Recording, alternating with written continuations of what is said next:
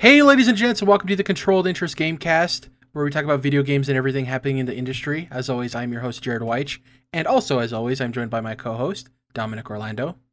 This episode is brought to you by Chapstick. That's the brand, actually, I'm learning, and Chapstick is not the actual thing. It's like uh, t- uh Kleenex, right? Kleenex, Kleenex yeah. situation. Yeah. Just now realizing it. Cheers. Cheers. First episode of the new year. Been a while. Might be a little rusty. Haven't podcasted in a while. Glad to be back at it, like a bad habit. Got plenty to talk about over the holiday. Some game delays, some game dates. We got a ton of news regarding Lucasfilm and their properties, and um, some smaller news in the industry too that won't necessarily be of a big spotlight until probably a couple of years from now, maybe a year from now. Anyways, let's get into this as always, Dom. Uh, let's start with new dates. As of recording this, we're recording on January 14th. Pokemon Snap, new Pokemon Snap rather, got a release date. It's coming April 30th, 2021. I'm super excited. Anybody who's listening to this podcast understands how big of a Pokemon fan I am. People have been wanting a new Pokemon Snap forever. The Wii U first seemed like a really good system for that sequel to happen, right? You have the nice little touchpad, take pictures. With the Switch, you have the same thing. We talked about this uh, probably beforehand, and I I had mentioned to you that I think it's going to be a fun game. I don't think it's going to be a good game because the way Pokemon Snap facilitates, it's not really built to be a well reviewed game, right? It's like you go from area to area, try experimenting and knocking Pokemon into like a lava pit or something and seeing what happens. Um, the cool thing I am excited for though, Dom, is my niece got a Switch for Christmas, and I think this is a game I'm going to get her as like her entry into Pokemon because she's like five six, and I don't think that's old enough yet to play like a mainline Pokemon game. I still think it's a little beyond her. So I was thinking Sorry. of getting her Let's Go.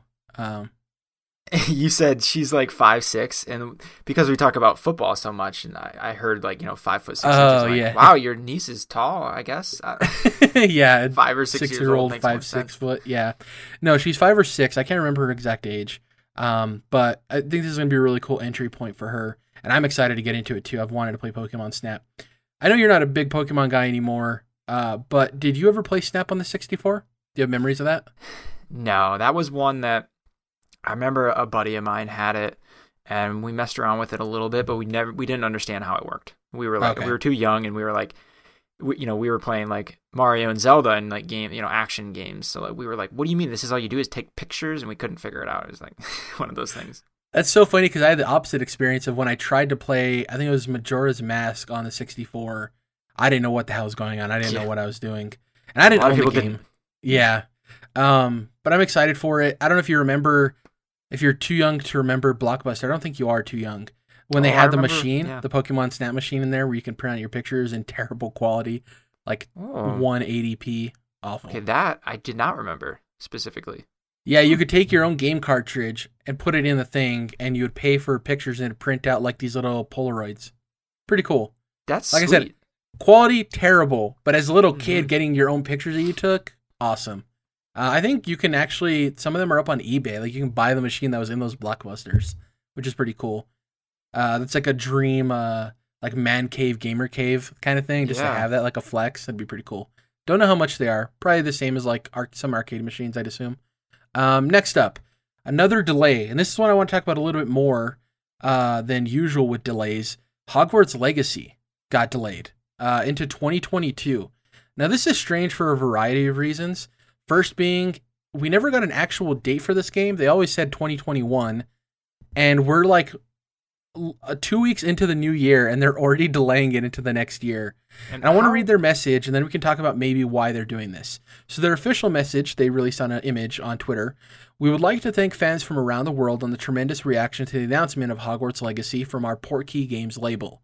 Creating the best possible experience for all of the wizarding world and gaming fans is paramount to us, so we are giving the game the time it needs. Remember, this is being developed by Avalanche uh, over there at WB.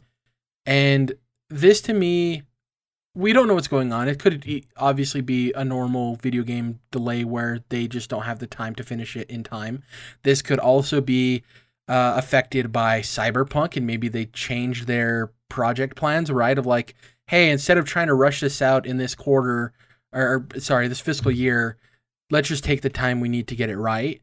And then it could also be affected by the J.K. Rowling stuff of her being known as like you know a transphobe and kind of sullying the brand in general and not wanting this awesome franchise people fell in love with to people don't want to contribute to it anymore because then the money's going into her pocket.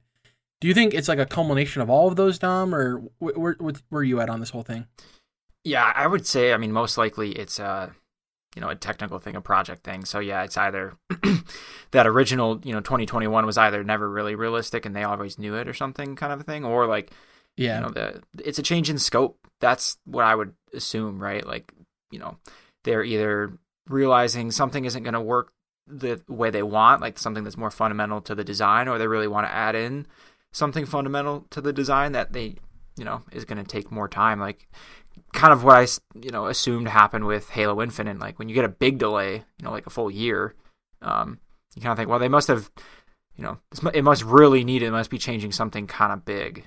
Um, and then yeah, I think um, the J.K. Rowling stuff is kind of like a something that they're hoping that can be benefited from this delay. Probably wasn't driving it primarily, but you got to think that that's they're certainly they've got to be worried about it, um, and then hoping to benefit from the conversation around her dying down as people you know kind of forget about it. But and I get that, but I hope people don't forget about it and you know they use their conscious conscience. Um, I'm not necessarily saying like you shouldn't buy the game, but uh, you should at least be aware of like what she's about, right?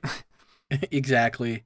And yeah, I think it might be one of those things too where it was a not necessarily 50-50 but a 50-50 of like let's put everything on the table what are the benefits of, of delaying what are the benefits of not delaying mm-hmm. right and then more stuff got put on the plate of like well there is a jk rowling thing and we saw what happened with cyberpunk we could take our time and this and this and this and it's like well the benefits of delaying it totally outweigh on top of the fact that we could use the delay.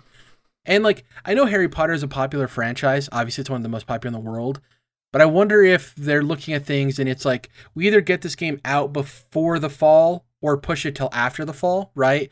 Like I don't know if they necessarily want to get muddied into all of the stuff that comes out at the end of the year as we see in the video game industry and maybe they felt like, you know, March 2022 might be a better date for us than November 2021 kind of thing, you know? And maybe it projects out better. On top of like we said, people kind of ease up on J.K. Rowling in terms of making that a a sole factor in their purchase decision, but they still come to terms with like, what are you doing when you buy this game?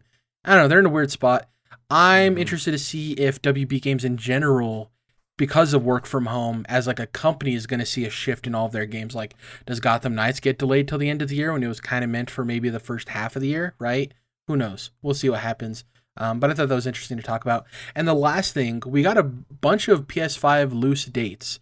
These were like at the end of a PlayStation video, Jim Ryan, where he was talking about the success of the PS5. And I wanted to go over those real quick. They were in a little like, you know, the the copyright language you see on commercials when they make it so you can't sue them, that kind of thing. Uh, yeah. So first up, Kena Bridge of Spirits, which I think was initially going to be a launch window or launch title game, is now set for March of 2021.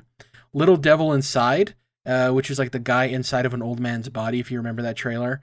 Uh, July 2021. Ghostwire Tokyo is now October 2021.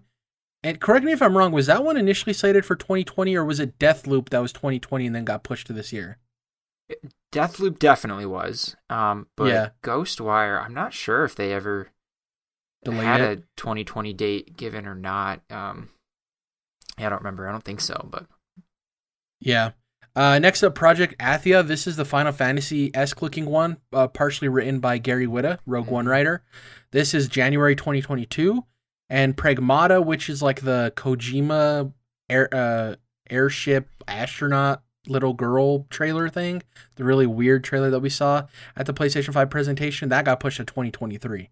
So that's way far out. Um, which at that point, like, why even date it? I guess I don't know. It's weird. yeah. Um, we'll see what happens. I, I the all these dates look good. I think out of this whole list, I'm most interested in Little Devil, Little Devil Inside because it has that indie game flair to it, and I like the the setup of you know being this guy going into another person's body. It reminds me of Osmosis Jones. Kena Bridge of Spirits, I think, is interesting too because from an art direction level, it's beautiful, gorgeous, absolutely stunning. But from a gameplay perspective, it is that studio's first game, so I wonder if they're going to hit some of those pitfalls we see from a studio kind of trying it out for the first time. You know. Yeah, that's the one I'm kind of most interested in out of this group is Kena. Um, because it's yeah, it's a bit of an unknown, obviously new studio, but everything like in that trailer looked pretty good and looked pretty interesting. Um, kind of gave me vibes of like Kingdoms of Amalur almost with the the style of it. Um, there's a few little bits of gameplay in that trailer, um, and especially the melee combat that had me like I don't know, kind of looks kind of like it a, does have uh, some. It has some Pikmin aspects to it too, with little like fuzzball things, where like Okay, she yeah, gathers yeah. them and then they like clean up the forest or whatever. mhm. Um, definitely gave me like next gen Juju and the whatever that game was called on the PS2. I don't know if you remember that. Where it was like the Jungle Boy is like Juju and something. Dak, Jack, and the Power of Juju or something like Yeah, Tak and the Power of Juju or something like that. that. Yeah. Gave me those type of vibes too, but obviously next gen, really pretty game. Uh, next up, some some smaller news, but I wanted to mention them. First up, Rebekah Valentine, who is a writer over at GamesIndustry.biz, phenomenal. We always reference a lot of her stuff. Whenever it's like a big GamesIndustry.biz article we talk about on the podcast, she's usually one that wrote it. Uh, she announced this week that she is now a member of IGN's news team. So she moved on from game uh, GamesIndustry.biz and is now working at IGN. So now we'll probably be referencing her in the IGN stories we cover. Uh, super cool. I just wanted to shout her out because we talk about her work all the time, and that's a really dope opportunity. That gives me. I mean, th- this feels like she got herself a raise, maybe. Yeah, so that's pretty cool if that's the case. exactly. I, and she's so talented, and I think IGN is like, they see how popular she is in terms of people wanting to read her work. You know what I mean? I think it was a Mhm. great hire for them. And yeah, it's great for her. Hopefully, she, as they say in the sports world, secured the bag. You know, got that Yeah, cash. exactly. Um, so shout out to her. Next up, this one is maybe something you're going to be excited about, Dom. The co-creator of Dishonored, Harvey Smith, is now working on a new game at Arcane Austin with Dishonored and Prey developers on the project. So, seems like this isn't a sequel to, to Dishonored or Prey. It seems like probably an original thing. I guess from you, somebody who really enjoys the Dishonored games, do you want it to still be that immersive sim stealth-oriented gameplay, or are you willing to see what they can do maybe in a different genre? Either way, uh, th- that this is the type of exactly the type of scenario where I'm like whatever whatever that guy thinks, you know, is a good idea. I'm willing to try it, right? Because like Yeah. Dishonored was such a weird, different thing. Um, at least for me, that was like, wow, this is this is really cool. And if someone didn't, you know, take a chance and put money on on getting this made, then we wouldn't have that. Even if you know, um, it, it seems to that series seems to have fizzled out a little bit. Um, I'm like either way, if it's like something similar to that or something in, in an entirely different genre, um, you know, save like the the couple genres I know I don't like.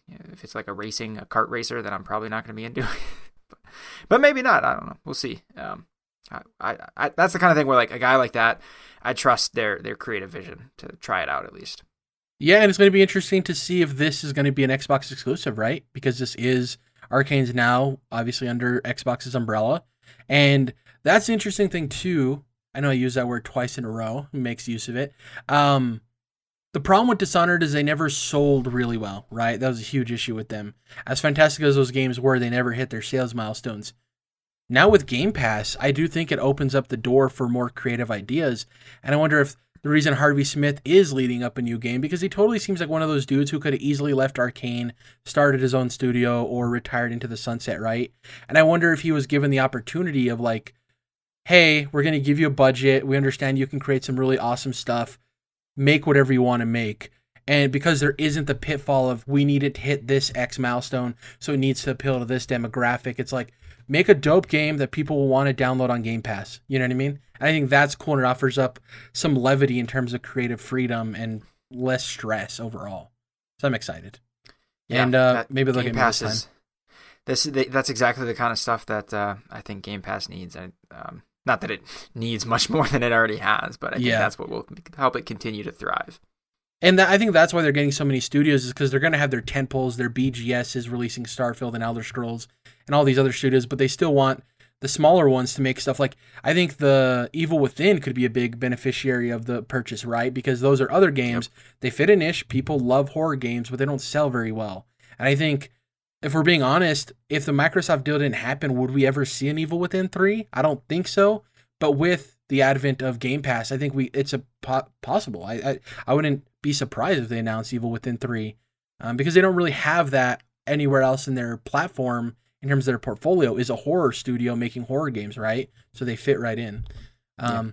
Speaking of a portfolio, let's talk about Lucasfilm Games. No, we're not talking about LucasArts, the old studio that used to make games back in the day like Full Throttle and all those other old school Tim Schafer titles. We're talking about Lucasfilm Games, the new brand. It was a big week for both Star Wars, EA, and Lucasfilm. Let's go over the bevy of announcements that dominated this week in gaming.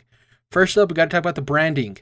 They revealed this via a blog post on StarWars.com. Lucas quote Lucasfilm Games is now the official identity for all gaming titles from Lucasfilm, a name that encompasses the company's rich catalog of video games and its eyes towards the future. So if this sounds a little confusing, all you need to know is this is what Marvel Games is now for all the Marvel superhero games. That's what this is for Star Wars and Indiana Jones games, essentially. So it's just an easy way to put a brand on those games and understand it's like the identity of quality. That's what Mar- the Marvel Games Initiative recently did with Bill Rosemann. And uh, yeah, so this was really cool. We got this on Monday, right? And people are like, this announcement's dope. What does this mean for the EA deal for Star Wars? What does this mean for the future of games? Why is it called Lucasfilm? Like, what are they planning to do with all the other properties, right, that they own? And then Tuesday came around, Dom, and we're like, hmm, what news can happen today? And out of nowhere, we got the announcement that a new Indiana Jones game with an original story is in development from Bethesda studio Machine Games, and it will be executively produced by Todd Howard in collaboration with Lucasfilm Games. It'll be some time before we have more to reveal, but they're very excited to share the news, Bethesda said. I want to clarify real quick. You may be wondering Todd Howard executive producing, isn't he on Starfield? Isn't he on Elder Scrolls? This is one of those dream projects for him. Apparently, Todd Howard is a huge Indiana Jones fan, and it came out in an interview. He's been trying to get a licensed Indiana Jones game made at Bethesda for the past decade, which is crazy. He actually had some Indiana Jones memorabilia in his office when he did the interview post the announcement of the Bethesda acquisition by Microsoft. And people are looking back on it now and saying, oh, was he teasing us? Maybe, maybe not. Dude just seems like a huge Indiana Jones nerd. So he probably just had those stuff on his shelf, anyways.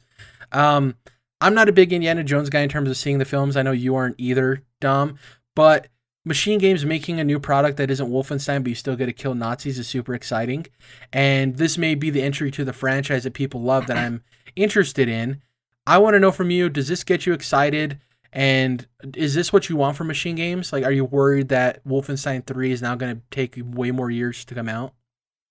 Uh, I, I mean, potentially, I guess that that could be a, a, a consequence, but I think it's worthy of it. Um, like I've never even seen a single Indiana Jones movie. Same. Which People are gonna hate sounds, us for that. yeah, but it's like I don't know. As far as I'm aware, like they're they're good movies for what they do, you know. And and Harrison Ford is fun and stuff, but like, um, I don't know. that being said, I I loved all the, the recent Wolfenstein games, and uh, Machine Games is in my opinion, based on that, like they're they're excellent. Um, so I'm I'm totally gonna be on board for this, uh, absolutely, especially with uh, Todd Howard being a part of it, and um, the the fact that it's they mentioned it's a, a brand new original story. Um, doesn't mean too much to me because, like I said, I've never seen any of the movies, but I think that probably to me lends to uh, you know better creative outlets, I guess. Uh, yeah, they don't have to follow a template something. of one of the classic films, right? Exactly, which we'll get into the the inverse of that in a few minutes, I'm sure, with a different uh, announcement. But um, I think that's a that's a good thing to me, and I'm I'm ready for this. I'll try it. I love the Uncharted games, and of course, uh, those comparisons are going to be numerous. I'm sure, uh, but um, I, if if this has even like a, a I mean, it has to have a similar vibe because Uncharted pretty much copied Indiana Jones, right? So like, um, you know, some, whether or not it's also third person is that's something I thought about. Is do you think this is a potentially a first person or a third person game? Knowing that, I think in my head, Indiana Jones would be better as a third person game, but Machine Games is also the the FPS studio, so I could see it going either way, really. Yeah, and it's like we think about it as Machine Games doing the FPS, and maybe they want to stretch their legs and do a third person game, right, and try sure. to see what they can accomplish with that. Um, but then there's the thought of like, if you're in third person, what are the constant comparisons going to be to Harrison Ford's version of the character to this? And right. that, yeah, we don't know. Another thing is like, when was this deal done? Was this done before the Microsoft acquisition? Obviously, it's not legal until this later this year, but that will play heavily into whether this is an exclusive game or not, right? Uh, we don't know that if this is going to be exclusive. I think at the very least it'll at least come to Game Pass, which is dope, so people can check it out. Mm-hmm. Um, but I do think so. We just talked about Harry Potter being this huge franchise. It spans in terms of demographic. I know kids as young as six who love Harry Potter, and adults as old as like in their fifties and sixties who love it. It just has that stretch, right?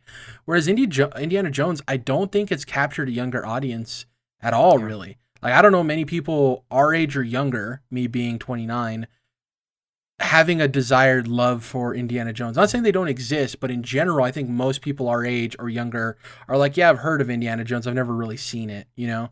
Unless you're like maybe a like a diehard film kid who's interested in film, because there's some of the films that they say if you're interested in film and pursuing it as a career, you need to watch them in terms of like, being a fan of cinema, and I get that. But um, I think this could be huge for them in terms of bringing it to a new audience. On top of the fact, hey man, as lame as this is to some people, put a damn Indiana Jones Fortnite skin uh, in Fortnite when this game is about to come out, and do some of that cross promotion because it'll also help. As dumb as it sounds, it'll work, and I think that'll, that'll- be a, a nice avenue. Yeah, that'll really grab that market that you just talked about, right? Obviously, like the younger generation. If you get Indy going in Fortnite, um, that'll help, you know, get some more people. Especially if it's a Game Pass game, that'll help get some more people into it. Yeah, and at, the, at its core, it sounds like a cool idea. It's this guy in this really dope leather jacket and leather hat who goes Whip. and hunts down treasures, right? Yeah, in his classic whip. Um, so that'll be interesting. We'll see what happens there. Next up, this one came out of nowhere. If you're like, okay, Monday they had the brand announcement, Tuesday they had the Indiana Jones thing. For sure they're done, right? Nope. Wednesday came around and it's bright and early. Ubisoft is developing an open world Star Wars game. So Ubisoft Massive, or the people behind the division, are developing a new open world Star Wars game as Lucasfilm Games teams up Ubisoft uh, teams up with Ubisoft. Massive is still recruiting for the project, uh, so details are sparse. Julian Gerighty, who is the director of the Division 2 and the crew, will serve as the game's creative director, and the title will use Massive's Snowdrop engine. There's some pretty interesting details at the end. I guess this conversation's twofold, Dom. We'll tackle the first thing of Ubisoft getting to make a Star Wars game, which I think is pretty huge. And then the second thing I want to talk about, which might be more interesting, is who's the main character of this game? Is it force sensitive? Is it not? We'll do it in two piece, kind of like that. So the first one, Ubisoft being able to make an open world game. How surprising was this to you? And as people who have loved Assassin's Creed Odyssey, how excited are you for the possibility of this game and what it could be?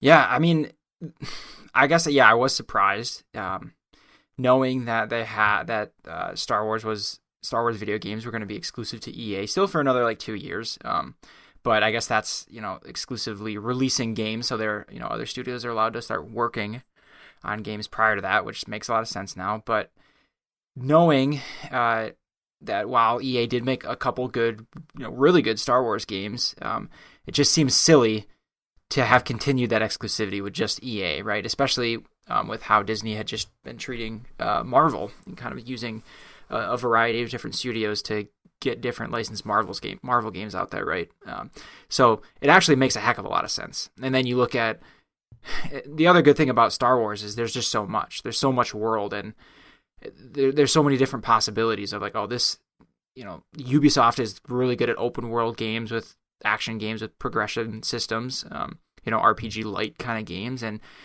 the the immediate thought everyone has is like, oh, this is going to be kind of a bounty hunter thing, you know, maybe like right along the lines of of the Mandalorian, right, where you're kind of exploring different planets and upgrading your gear, you know.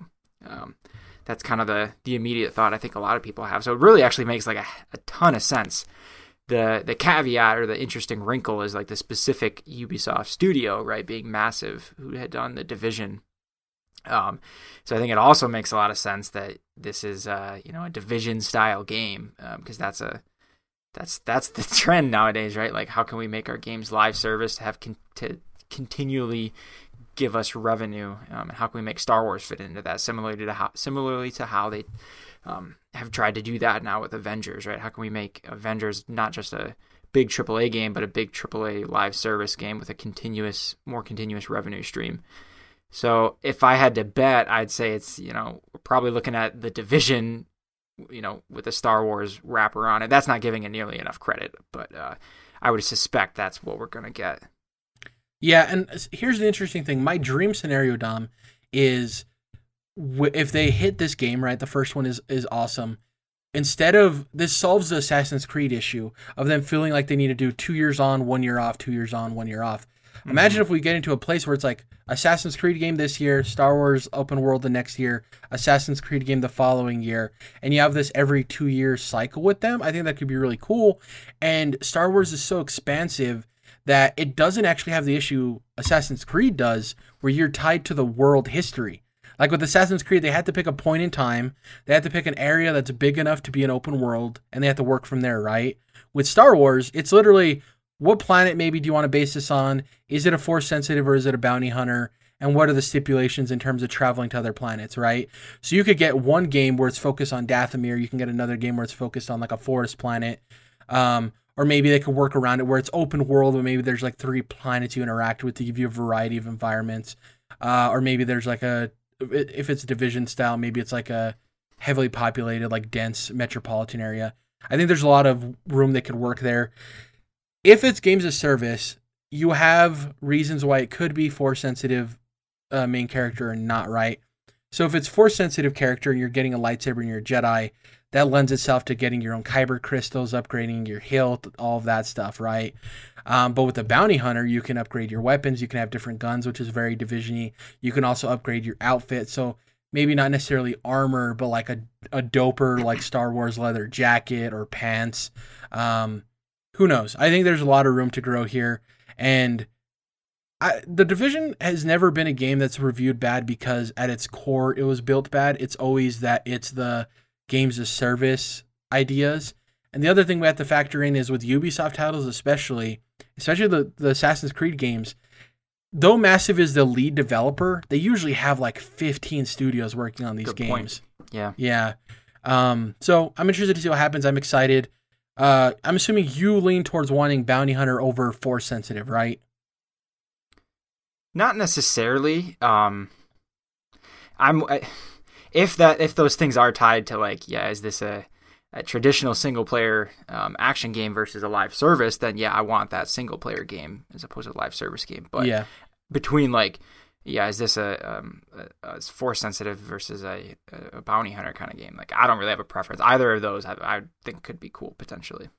And my big thing is time period. That's what I'm most interested in swaying me. I hope it's like Mhm. High Republic would be dope, which is a new era that just came out with the books and everything. Um, I just don't want it to be so tied to everything we know, and I know it's a complaint by a lot of Star Wars fans. The time period is more important to me than Yes. uh, I know you're a little bit more stronger on the single player versus games of service because obviously that's your preference, a single player. I'm open to both, um, but the time period is my big stickler. And with you, I'm like bounty hunter, force sensitive. Is the game good? I can run with both. Like I'm interested in both. Yeah, I'm 100% with you on the time period. And I can't remember. What was the second point of conversation going to be around this? Because I might be veering into It was the bounty hunter, force sensitive thing. That was a conversation of like what would So- you prefer? I, I think that is the most important part of this conversation because ideally, and I, I pretty confident Disney said that any content, any Star Wars content that comes out in the future is all going to be canon, Yeah. strictly canon. And to me, that's lame. That kind of sucks. Um, because opposite of what we were just talking about with Indiana Jones being a new original story with absolute freedom, or not absolute freedom, but you know, a lot of freedom, knowing that everything that goes, even though we're expanding Star Wars games to different publishers and studios now, knowing that it all has to fit into canon bums me out because that severely restricts what you can do and what you know. Yeah, there's a lot of planets and there's a lot going on. There's still like a lot of freedom, but not as much as there could be. Um, when you look at what Marvel has done, like you know with Spider-Man PS4 and now Miles Miles Morales, like those don't connect to the MCU we see in theaters, right? And that that's that to me is kind of what makes those games good. Um, and same with uh, Avengers, uh, the the video game too, right? Like they're not stricken to like fit within a, a spot in the timeline and the canon. And they're not all these restrictions. Um, Yeah. and they're also not going to be especially with how many new TV shows they just announced for Star Wars too. When you look at oh, I hear people saying like oh, an Ahsoka game would be really cool and it's like yeah, but they're doing an Ahsoka TV show. So like that's almost certainly not going to happen. And even in these TV shows, my concern um that's kind of the the one uh the one negative aspect of like the Clone War shows and the Rebels show and even the Mandalorian is everything that happens in those shows because it's so strictly tied to canon it just feels small. It feels like not as significant and important as what happens in the main movies, right? Like you know that the things that affect the wider galaxy in Star Wars happens in those movies and you can't there's just certain rules you can't break that that you're Yeah. kind of stuck to. And so now video games the, the these new video games that are going to come out feel like an, even a third level below that where like they're going to be stuck behind the movies and the TV shows and what they can how they can interact with things. Um, Well, and I think that's why it's so Yeah. important the time period of like, I think it's the best interest of Ubisoft and everybody if and gamers if it either takes place between the High Republic and A New Hope somewhere in there. There's like 200 years, right, or whatever. mhm. Because then you can create your a new canon, right? Obviously, yeah, you know Lucasfilm and the Star Wars group have like we have specific things you can't really alter or affect, but there's way more room to play in there because there's no no canon really at all. Uh, and then after Episode Nine, right? It's like what happens afterwards. You have plenty of Yeah. room there. It's always the problem where they try to make something between episodes three and four or Yeah. episodes six and seven and then it's like especially like mandalorian that's you just brought up a good point is like it can't affect the greater universe it can maybe at best set up things and fill in the gap of when we get to those films it's like oh now i understand so yeah Mhm. there is an issue there i do think there playing in canon does have some benefits too. Um, we, we saw it work with jedi fallen order. Didn't work as much with battlefront 2 um, and yeah there is that creative like stranglehold right? Where it's like oh what do you what do you do? You gotta f- uh we'll see. I- i'm still excited. I'm just excited to get more star wars games in general. Yeah. um and an open when was the last open world star wars game? Has there ever been one? I mean, the there's an MMO, I guess, but I don't know if that's really open world. jedi Fallen fallen order Order- would be the closest right Is technically, I think you could open worlds at least, right? Yeah. Um, kind of a thing. Um, the last thing I want to say, like, I'm overwhelmingly excited for all of this. Um, Yeah. I spent a lot of time talking about my concern, but like, this is so. This is like a great step forward, in my opinion, from what we were getting and weren't getting. Right? Like, this is this is really cool. I'm at the end of the day, I trust um, the you know the current Disney administration in charge of Star Wars. Like they seem to have plans and they know what they're doing. So even though I have these questions and concerns, I think that um, that they know how to get this stuff done. And I think this makes you know the highly demanded remake of Knights of the Old Republic inevitable. I think it's going to happen. It's just a matter of when. I'm, Well, I'm sure of it. if these deals have already been struck who knows if obsidian didn't already xbox got obsidian the deal Yeah. to do that like who knows we don't Yeah. you know That's yeah. That's the other part is it could be an exclusive to a platform. Like there's no reason that can't happen too. It, yeah, could Obsidian be making the the KOTOR remake and it's only on Xbox? Like That could Why fight not? Spider Man straight up. It's like, okay, you Oh, guys easily. get Spider Man, we get KOTOR. Yeah, I'm just excited to see what happens.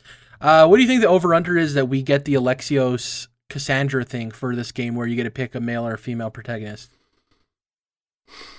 that makes a lot of sense too. I could definitely see that. You know, you, you know whether you're you know, bounty hunter or Jedi or whatever it is, like why not? Um, that because that was a lot of people, some people's not complaint, but like with Fallen Order, it was like yeah, Cal Kestis is is fine. You know, he's a decent character.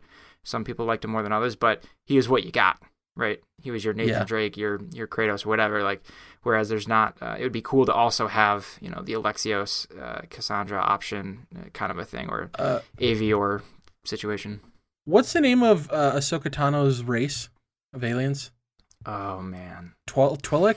Twi'lek? no, I no. Twi'lek is like uh, Hera Syndulla, I think. Maybe it is Twi'lek. Either don't way, I would be names. dope if you had to choose between a male or a female of her race. Mm-hmm. I that's another thing with Star Wars. I want a Star Wars game where I don't have to play as a human. I know that might sound like whatever, but like the, the universe is so vast and there's so many different cool alien races. Uh, I always forget the name of um uh Jesus Christ, the name's escaping me. Red and black villain. Darth Please, Maul Darth Maul. Why could I not? His race is um Zobrak or Zorbak, something like that. Something like yeah. Sorry, Star Wars fans. There's a lot of stuff. Uh, the cool the cool thing about him too in that race is um, we, we obviously know Darth Maul, but um, in Clone Wars he has a brother, and like it's the coloring of their skin is can be different too. Yeah, which is cool. Well, we we ran into them too on in Jedi Fallen Order, right? So yeah, yeah, that's a good point. Yeah. Um, yeah, that'd be dope. I just want to play as a non-human in a Star Wars game at some point. Uh, mm-hmm. that'd be dope. Uh, next up, lastly, what does this mean for EA and Star Wars? Well, Lucasfilm Games confirmed that they still will be working with EA on a number of projects, with more to be announced in the next year or so. So don't fret. Jedi Fallen Order 2, I would assume, is already in the works with Respawn. They're probably already, oh, yeah. you know, at least like 50% through it or whatever. Um, and they'll probably be still making Battlefront. All we need to know from this is that the exclusivity will be ending, but they're not ending their partnership with EA, which I think is the best thing to do because EA did have some screw ups. I totally get that.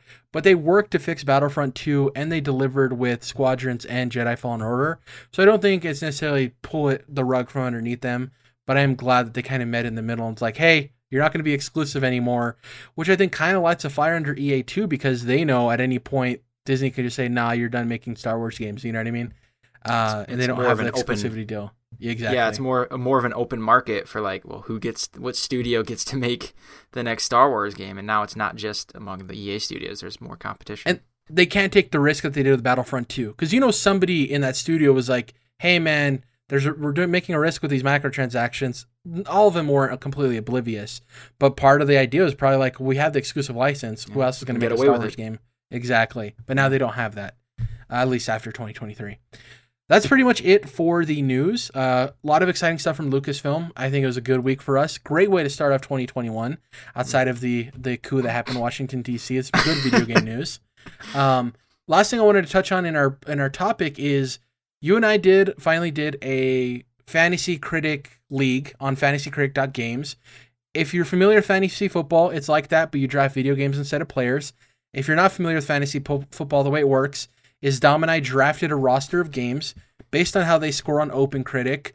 Every point above 70, we get a point, and every point below 70, it's a point at first, but then it has diminishing returns because they found that like if you have one tanker game that it could like ruin a league and lose a league for somebody. So they kind of made it so like the more points you lose, the less effective it is, if that makes sense. Uh, which I, I like the way that works. And we also pick counter picks. So if I think a game that Dom drafted or picked up afterwards on waiver wire is not going to come out or is going to be bad, I counter pick and I'll get points off of that. And if I counter pick a game of his, he isn't allowed to drop it at all. So we're going to have 18 games by the end of the year. We drafted eight apiece, and we're going to pick up 10 other games throughout the year. And the way we pick them up is we put in bids for a certain dollar men, uh, dollar menu, dollar value. Uh, we have $100 to start with, and we have an interesting rule between us that for every dollar we have uh, left at the end of the year, you lose half a point. And this is just to incentivize using your money on bids. Um, so that way, at the end of the year, we're not stuck with a bunch of money. Anyways, you ready to go over our draft picks, Dom, and explain Let's a little bit of why we're doing it? Some will have longer uh, explanations for, some we won't. I was the first pick. Uh, maybe I wasn't. We're gonna. I'm gonna start though. So I picked Ratchet and Clank Rift Apart uh, obviously, this game is likely coming out this year. Who knows if it's early 2021 or mid or late? But Insomniac has been killing it. Even Miles Morales, which didn't necessarily meet all expectations for people, was an 85 at the end of the day, which would neg me 15 points. So I'm betting on that. My one worry is its dependency on next gen performance. Will it suffer from that? You know what I mean? Will it hit the trailers we see and do everything it did, or will it struggle to be that next gen experience we've been waiting for? But that was my first pick. Dom, what was yours? I'm going Halo Infinite with my first pick. Um, it's uh, to me completely zero risk of de- getting delayed out of 2021, seeing as though it was a 2020 game that got delayed into 2021. So very unlikely that it gets delayed out of another year, right? Um, and I think the, it will benefit greatly from that delay. Um, and it's Microsoft's and Xbox's biggest franchise, and they know that you know this this is an important game, and I think it's going to hit. I think that extra year they took is they're probably will have in, implemented some pretty cool new features or game design that I think is going to. I think people are going to really like this game. It's going to give me points. And I think to franchise quality, even the worst version of this game was mid 80s, right? So it's like right. you know the quality is going to be there no matter what. Uh, I think it was a smart pick. Um, my next one is Monster Hunter Rise. There's currently a demo out. People are really enjoying it. Uh, I wouldn't say it's necessarily a safe pick, but these games tend to score pretty well. People love Monster Hunter. And this goes to something we talk about sometimes, Dom, where who's going to review Monster Hunter Rise at an outlet? Probably the person who's familiar with Monster Hunter. Yep. And not saying that they're going to give it a better score because of that, but those people tend to understand the game and not fault it for some of the issues they tend to have. Um, but at the same time, they understand what makes this a better Monster Hunter game than the last. And I think being familiar with that genre of game will benefit this game. So it's that niche review kind of perspective I'm going with there. For sure. It's going to do well. What's your number two? Uh, okay, so my number two, this list in general, I was pretty risky. Um, Halo Infinite was a was a safe, great pick. Um, but from here on out, I get a little little looser. So number two, I went with Horizon Forbidden West. um, Sony has said, "Yep, that game's coming out in 2021, and it's coming out on PS4 and PS5." Um, I I don't know the exact. I might be wrong, but every single major Sony first party published game has had some delay of at least a few months. Yeah. Usually it's two delays. Um, and that's a little unfair because this year with Last of Us and Ghost of Tsushima, like there's you know a whole pandemic thing, but they delay their shit all the time, um, and it's usually better for it. But there's a good chance that this gets delayed out of the year. So, but I'm hoping uh, it is a sequel to what was uh, the original was really highly re, you know critically received game. So as long as this stays in 2021, it's going to be you know huge points for me. But there's that risk that it gets bumped. So hopefully Sony's good for this one. And the last gen thing, I don't think is that much of an issue, just like with Halo Infinite, because the reviews are going to be on the best version of the game available. Now, the the the other version of the game could weigh it down uh, in some aspects of a review, but yeah, uh, it's interesting because is it Horizon is slated for mid year, God of War slated for end of year, and then they get shifted, so Horizon gets delayed, but it still comes out. Who knows? Um, but if that game comes out, I think you're going to get good points for it. Next up, speaking of a game, if it comes out, getting good points for it, Hollow Knight Silksong. This is my first big risk. Um, obviously, if this game does come out, the track record speaks for itself with Team Cherry. The game's probably going to score really well. It's just how ambitious were they were they with this game? It was originally slated for last year. Did the scope get away from them, and they may have to end up delaying another year with the work from home situation? Who knows? Um, but I love Hollow Knight. We both love Hollow Knight and I figured it was worth the risk. It's kind of like me saying I'm taking this with the hope that it brings it to release this year. Yeah, So we'll see what manifest it. Happens. Exactly. No, I'm soaked for for Hollow Knight. I hope. to be- I mean, I want to win this draft, but I hope the Hollow Knight comes out this year because I love the first game. Even if it nets you points, I'd worth it, right? Yeah. Um, uh, next, I have a bit safer pick um, is Resident Evil Village, and it's even safer because we did this draft a few days ago, and since then they announced, I think, uh, some some sort of a showcase for this game On the 21st, a week from the day we're recording, yeah. Yeah, so not too long from now, like they're gonna show us a more of the more of the game that we you know we haven't seen too much of it so far. So that I think bodes well for the likelihood that it gets released this year. And I think coming off the momentum of the last couple Resident Evil games, like Seven did reviewed fairly well, I believe, and then the the two remakes, uh, re- the remake of two obviously did better than three, but I think um, the the Capcom teams will be able to like you know learn a lot from those those experiences and put it into a, a, a new you know the next chapter in this series where they have some more freedom. So I think this stands to you know review like at least good, if not great. Yeah, we're both banking on Capcom titles. I got Monster Hunter, you got Resident Evil. They're on Um, the they're on the rise, man, as we know. Well, even Devil May Cry 5, right, reviewed really well too. Oh, yeah? So they've been on a really good track record. Um, there's also this multiplayer beta game that's supposed to be coming out, not tied to Resident Evil Village. So I'm intrigued to see how that ends up playing out because they're Resident Evil multiplayer games don't tend to be very good. so we'll see what happens. Uh, next up, Little Nightmares 2. So I went with the horror game as well, just an indie horror game. Uh, if you played the first Little Nightmares, you'll know that it was a really dope platformer, really spooky. Um, I just love the studio. They're also the ones that are doing the thing where if you purchase this game now in February when it comes out, you'll get the free next gen version of the game when it comes out later in the year. So that's really dope. Um, it's just a really well crafted platformer. It's one of those games where there's not enough going on where it can drastically get affected by one aspect of the game. Uh, it's pretty a tight game with minimal mechanics, and I'm banking on them making a good game great. And the demo's out right now, and people are loving it. So I'm I'm banking on that indie love for Little Nightmares too. We'll see.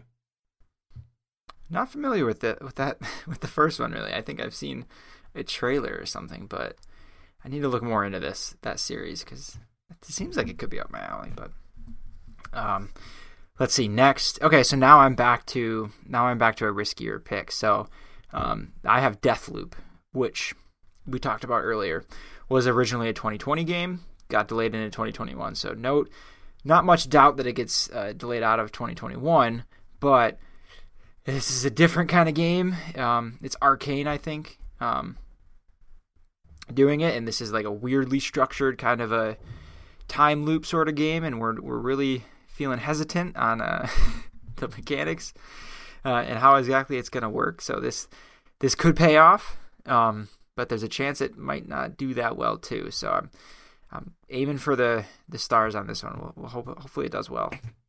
PS5 exclusive too. Going to be interesting to see how that plays out. That's true. At least for a time, I think. Yeah. Uh, next up, Breath of the Wild 2. This game will be a banger if it comes out. If it comes out this year. That's pretty much all I got to say. yeah. Uh, let's see. Okay, another good one, Gotham Knights. So, um, I have a lot of faith that this game is going to come out and review pretty well. I know they're they're moving it into um, this sort of co-op situation, and you know, there's no Batman, and we just have the kind of the Batgirl, Robin, Nightwing kind of a deal going on. Um, and this isn't Rocksteady, of course. This is uh, uh, whatever they're WB called. Montreal. Montreal, yep. So, who I think you know they did pretty well with uh, Arkham Origins, even though that one didn't review as well as the other Arkham games. Um, seeing that the Harry Potter game got delayed has me sh- shaking in my boots a little bit that Gotham Knights might also get delayed into 2022. but I think uh, if it does come out, it should review pretty well. Yeah, it's interesting. I'm, I'm the multiplayer aspect is what could ki- kill it in terms of reviews. Yeah. Like how seamless is it? Does it work? We'll see what Mhm. happens there. Next up, probably one of the safer picks on the draft board, Call of Duty 2021. We don't know what it's named yet, but those games rarely review worse than an 80. You know, Yeah. just some easy You're points getting there. an 80. Yeah. Yeah. um, and they come every year. It's just guaranteed. They they somehow make sure no matter what you're getting Call of Duty every year, and it's you know has a like a high polish too. Um, so moving on, similarly to the Breath of the Wild two pick you had, I took God of War Ragnarok, which is supposedly coming out in 2021, but again. Just like Horizon, in fact, even more so, I have my doubts that uh, Sony actually gets this out in 2021. But if they do, this is just a guaranteed super high review scores all just about, right? Like we know this thing's gonna hit hard. So it's a risky pick, but I want those points if it does land. And with Cory Barlog recently tweeting that he's having writer's block, I'm like, what does that mean Oh, in shit. terms of God of War Ragnarok coming out? Like, Hopefully it's is it- writer's block for the next game after Ragnarok. yeah. Uh, this is when they announced it for 2021. I still didn't think it was coming out. It's just Yeah. like it seems too soon. Horizon, I don't know. We'll see. We'll see. Uh, next up, Forza Motorsport. Uh, we're unclear if it's going to be seven or if it's going to be a reboot. Um, but it's going to be coming out this year. Hopefully, it's not super guaranteed, but it'd be weird for Microsoft to go th- two and a half years or two years without a Forza title. And obviously, uh, Horizon isn't happening anytime soon with Playground focusing on Fable. Um, these games always review well. If you go and look at the series, both the and Horizon, they're some of like the highest reviewed games of all time in the racing genre. So uh, should be easy money here too. My only worry is if it, is, it doesn't come out, but if it does, guarantee points, a lot of points.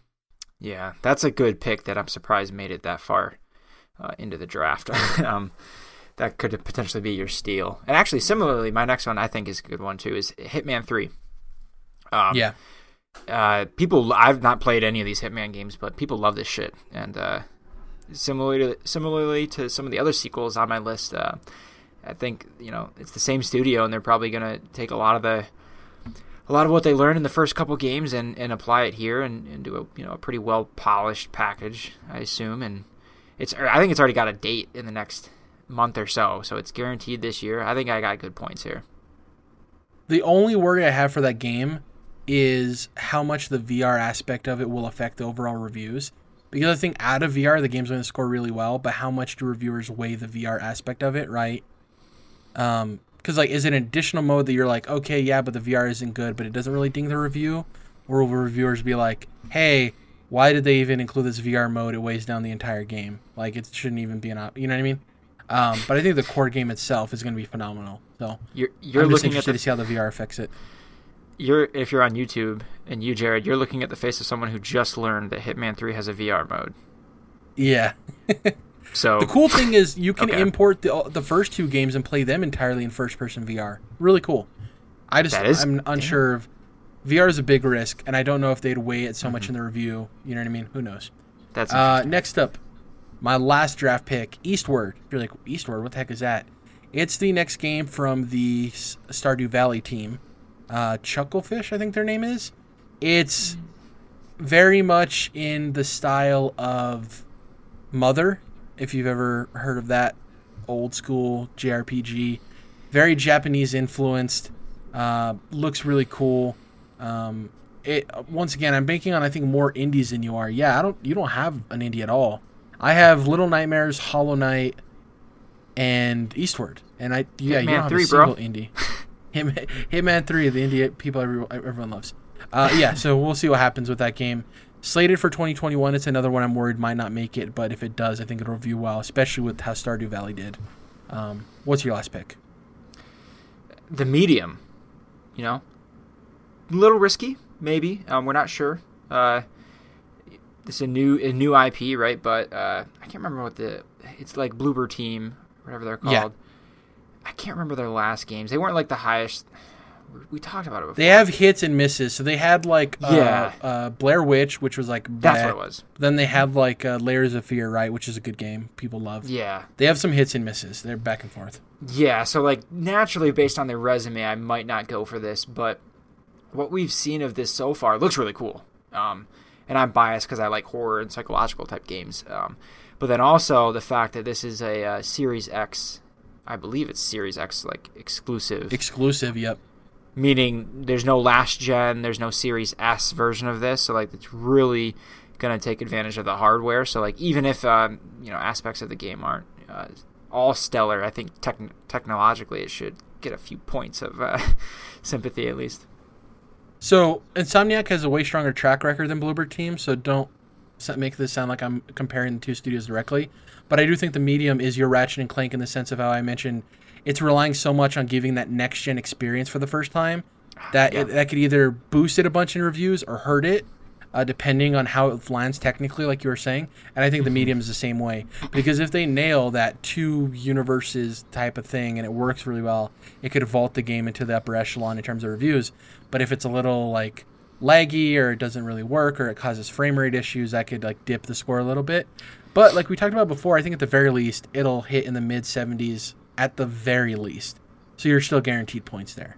Man, I think they're. I'm. I'm definitely for both of those examples. You're right. They're similar in that sense. I'm leaning towards like they should be dope because of that, right? Like exactly, yeah. using a single super powerful machine to develop a game um, as your base. Like I think like these are like these both of these games should be really cool from that, right? the we, thing I like we saw like um, Cyberpunk, obviously. I mean, among other things, one of the things they faltered to was like having t- to release on so many different platforms, right? Yeah. Um, whereas both Ratchet and Clank and the Medium, are like having a single powerful platform they're coming on uh, and focused on, I think should help them out. The, the thing I like about our drafts, both of us, is the risks we took are based on release, not quality. Like, Yeah. I don't think any of our stuff is going to score below zero points, and the only reason I say zero is because of it not releasing. I think at worst we're going to get like five points, six points if something doesn't review super well. But I don't to see neither of us getting negative points. You know what I mean? I just don't see that with either of our rosters at all. You know, so. Uh, let's talk about our counter picks real quick. So remember, I mentioned at the top we had a counter pick two games apiece from the other person's list that we that were going to be stinkers, which I don't think any of our games are going to be stinkers. Uh, and the other one was are they going to release? So I'll do my two counter picks first. First of all, God of War Ragnarok.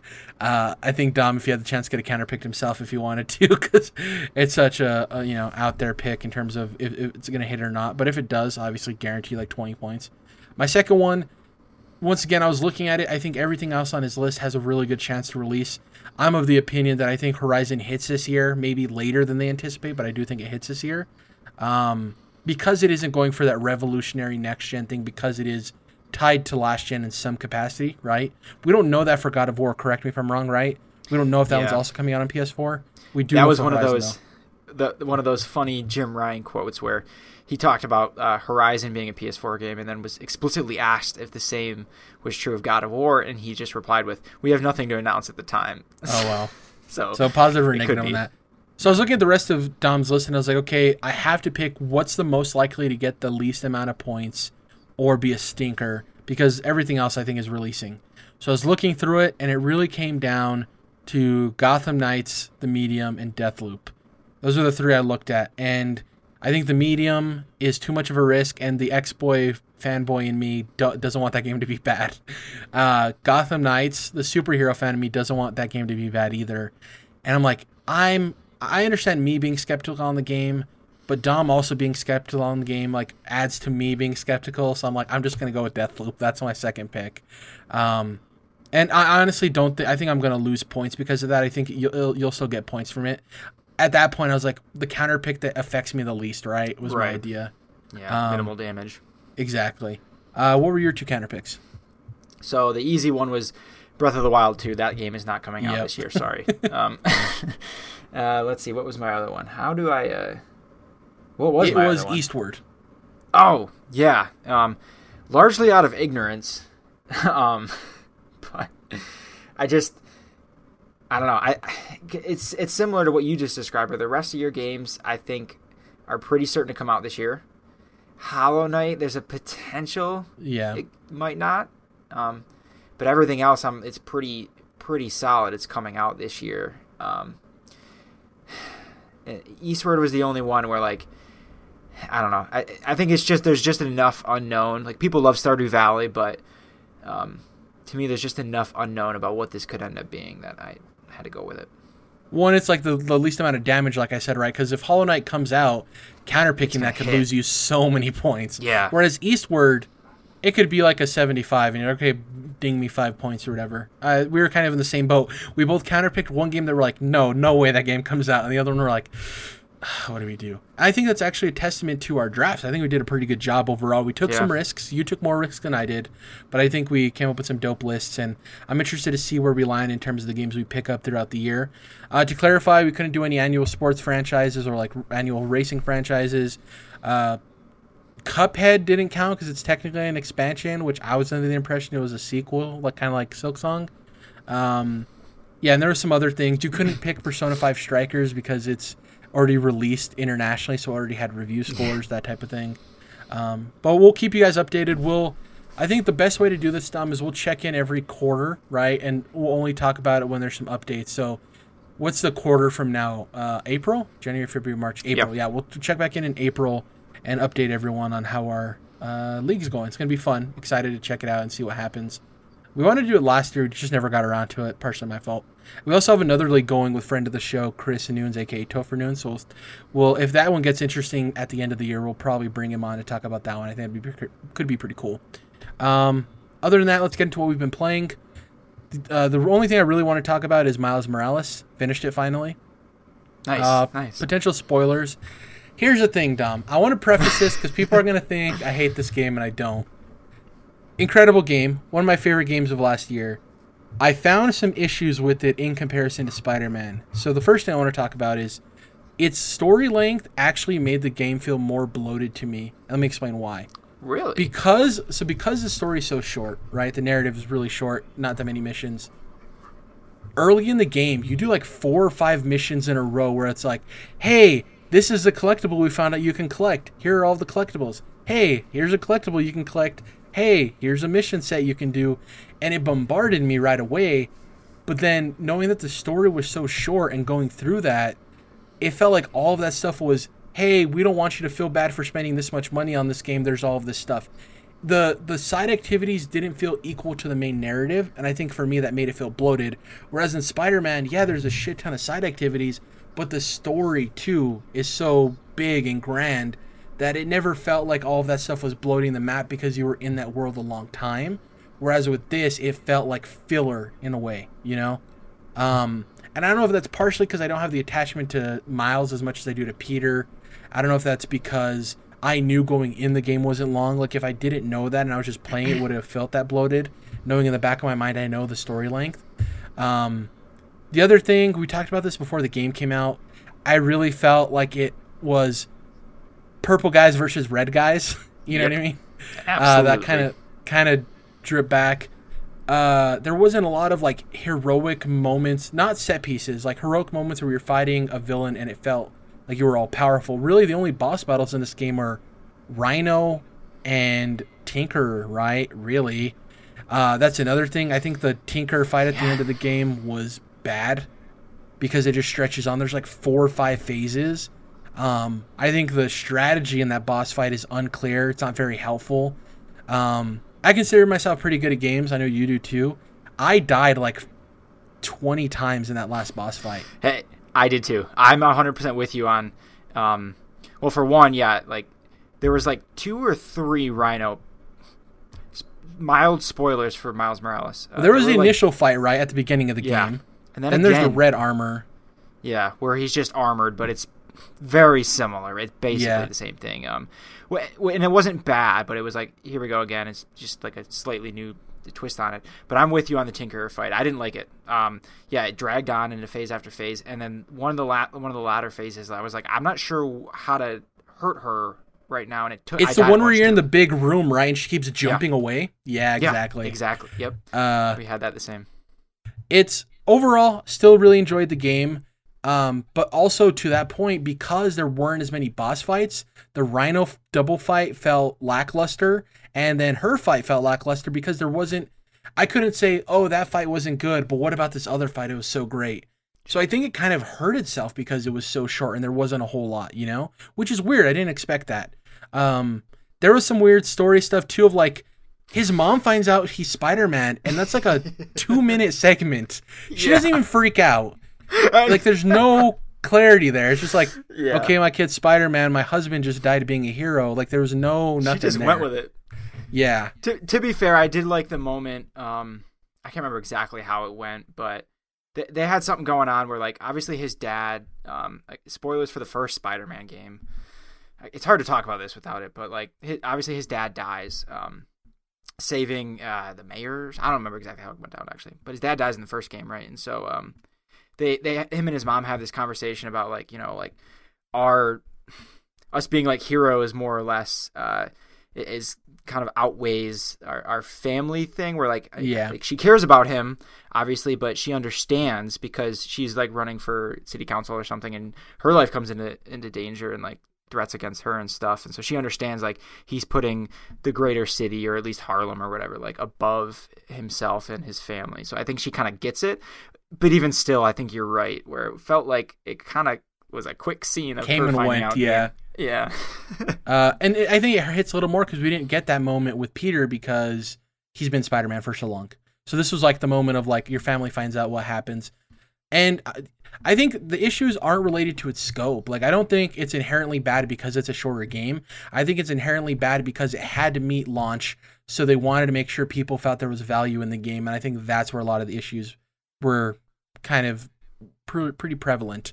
Um, other than that, a lot of the writing was dope. A lot of representation. I love the representation of the deaf girl. Who I wonder if that's Yeah. going to be a future love interest. Uh, obviously, the Latino representation. Uh, I loved the museum where spoilers. yes Peter and uh, uh, Otto Octavius Oh, yeah. show up and they have a conversation, which is super cool. Uh, the game overall was really neat. For me, I hope that the game either A has a bigger scope next time and is equal to the Spider-Man game, right, in terms of scope and everything going in in it, or B they don't have to rush it out for some arbitrary ass reason and they can make it a smaller scope quality game. Like like I said, scope isn't the issue with this game. It's that the scope in relation to the issues I had made the scope feel worse, if that makes sense. Um, I'm glad you you saw a lot of the same issues of like the her finding out and all this similar stuff with the boss Yeah. fight. Because I was like, am Yeah. I just being like n- negative? You know what I mean? Because that's sometimes you have to think about that of like, am I being a hater just to be a hater? Like, am I in a bad mood while I'm playing this game? Am I seeing things incorrectly? Um, so when you hear from other people, it's like, oh no, I saw a lot of the same issues. Once again, though, speaks to the quality of this game. Is I had all those problems and I still enjoyed all of it. So good.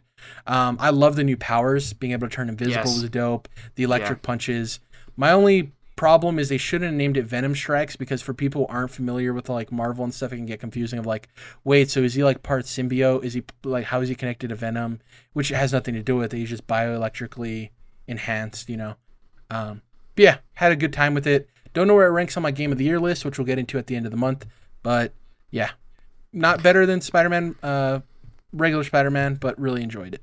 What did you think? Because we talked briefly about the post credit scene, and I was like, kind of like, that was lame. What was your opinion? So which one are you talking about? Because there was two, right? There was the mid credit scene, which is the the Osborn lab, and then there's the last cut scene, which is what I don't know what it is. I thought it was just the one with the Osborn lab. I didn't know there was a second one. The other one's irrelevant. It's like him and Peter Okay. talking or something. It's like not. They don't say anything really of note. Okay. I think it's like nothing. The the last one, the last one should have been the mid credits, and the one we're going to talk about should have been the end Okay. credits. Okay. So the reason that's important is I know from the perspective you're probably like, okay, we already knew he was in the vat. Why Yeah. is this important?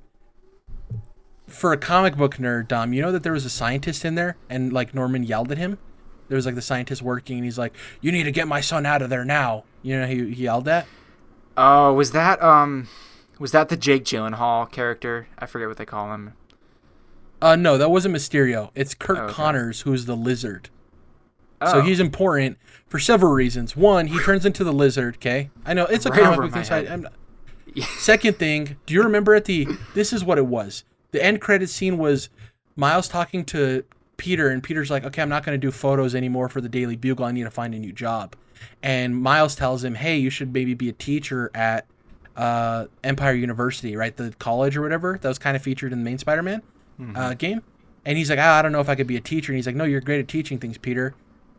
In the comics, Peter, when he becomes a teacher or a teacher's assistant at that university, is working with Kurt Connors. Okay. And that's when Kurt Connors becomes the lizard. So there is Wow. some tie in there that's important for comic book nerds. So it did add some value. okay. That, but to somebody who doesn't know that, I could completely okay. This is like the same cutscene we already know. What's new? I totally Yeah. get that. okay. Yeah, yeah. That's funny. um, but yeah, love my time with it. Is there anything you wanted to mention in terms of what you've been playing? Uh, it's not too long of a list actually, just because um, it's just been a lot of Demon Souls. Um, and I platinumed it, and that means that I've now platinumed every Souls game, every From Software Souls game, including Bloodborne and Sekiro, um, which is wild. Like, Bravo, bravo. yeah, it's kind of. I- and I've actually have still had to go back into Dark Souls 2 and play that DLC because I've never touched it. But nonetheless, Demon Souls. Real quick before Really? we get into Demon Souls, best and worst platinum you got in that in all of the From games. Oh, best and worst. Um, damn. You can do hardest and easiest if that's easier. That's tough too. Hey, hey, hey. Um, Bloodborne was Probably- the chalices, right?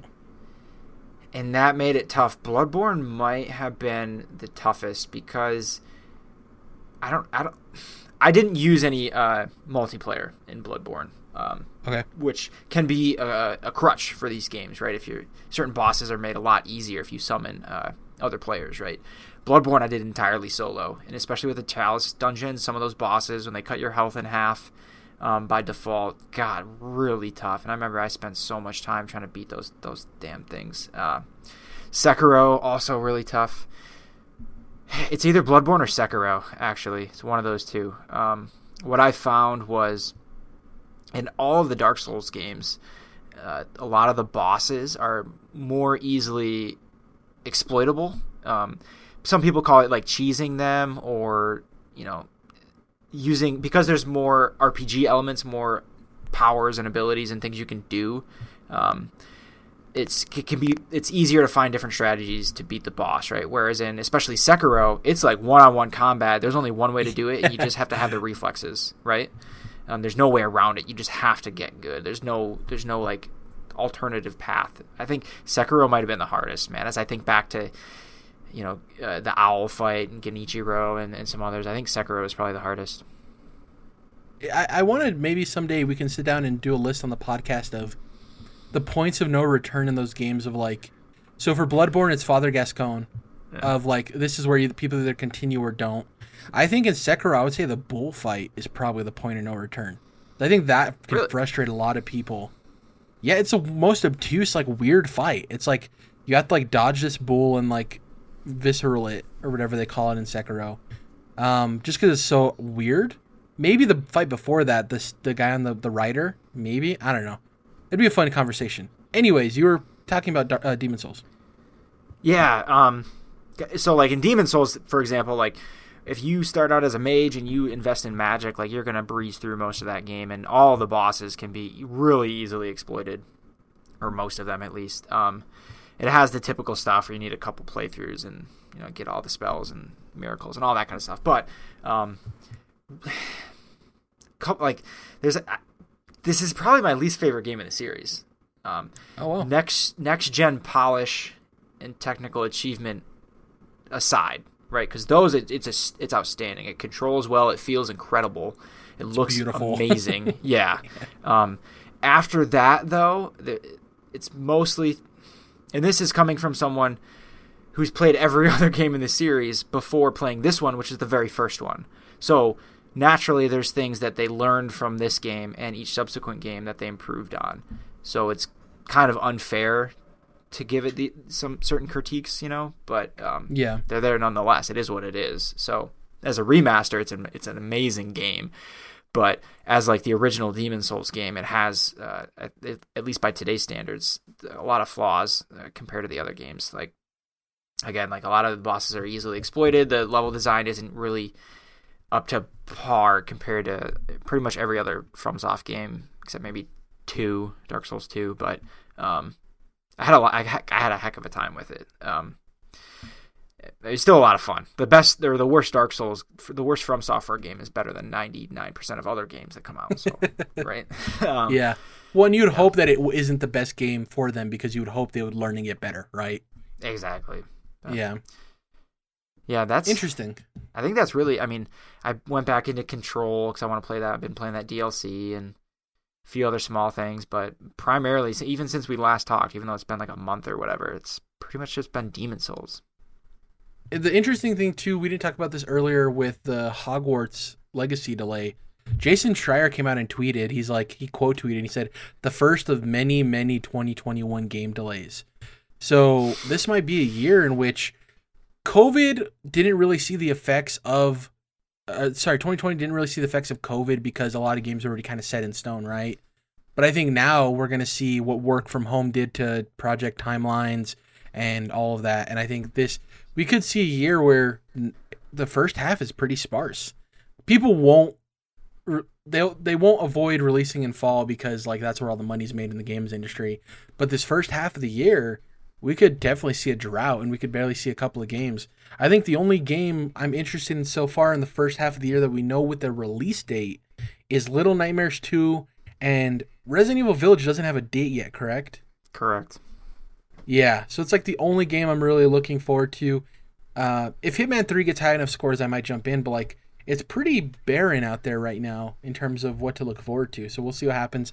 Once again, early year, we can see a bunch of announcements happen in the next coming weeks on Nintendo Direct or something. Who knows?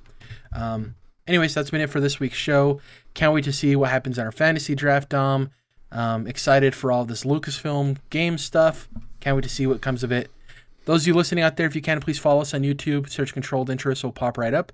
Like the video if you enjoy it. Hit the bell notification so you know when we upload new videos. And leave us a comment in the video so we can uh, chat about video game opinions. Let us know what you think of Lucasfilm games and all of the other stuff where we messed up in our draft. On Twitter, you can find us collectively at CTRLINT, that's Controlled Interest.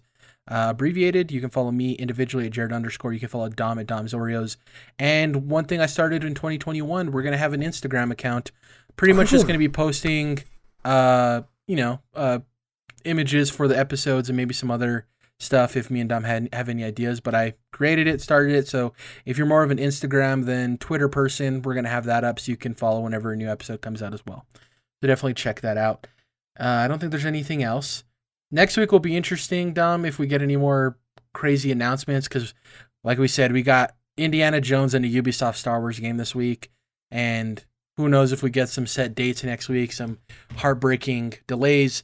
If you're wondering why we didn't talk about the Cyberpunk apology, it's because no, uh, I didn't want to talk about it. They don't get a, you know, they don't get to apologize and be done with it.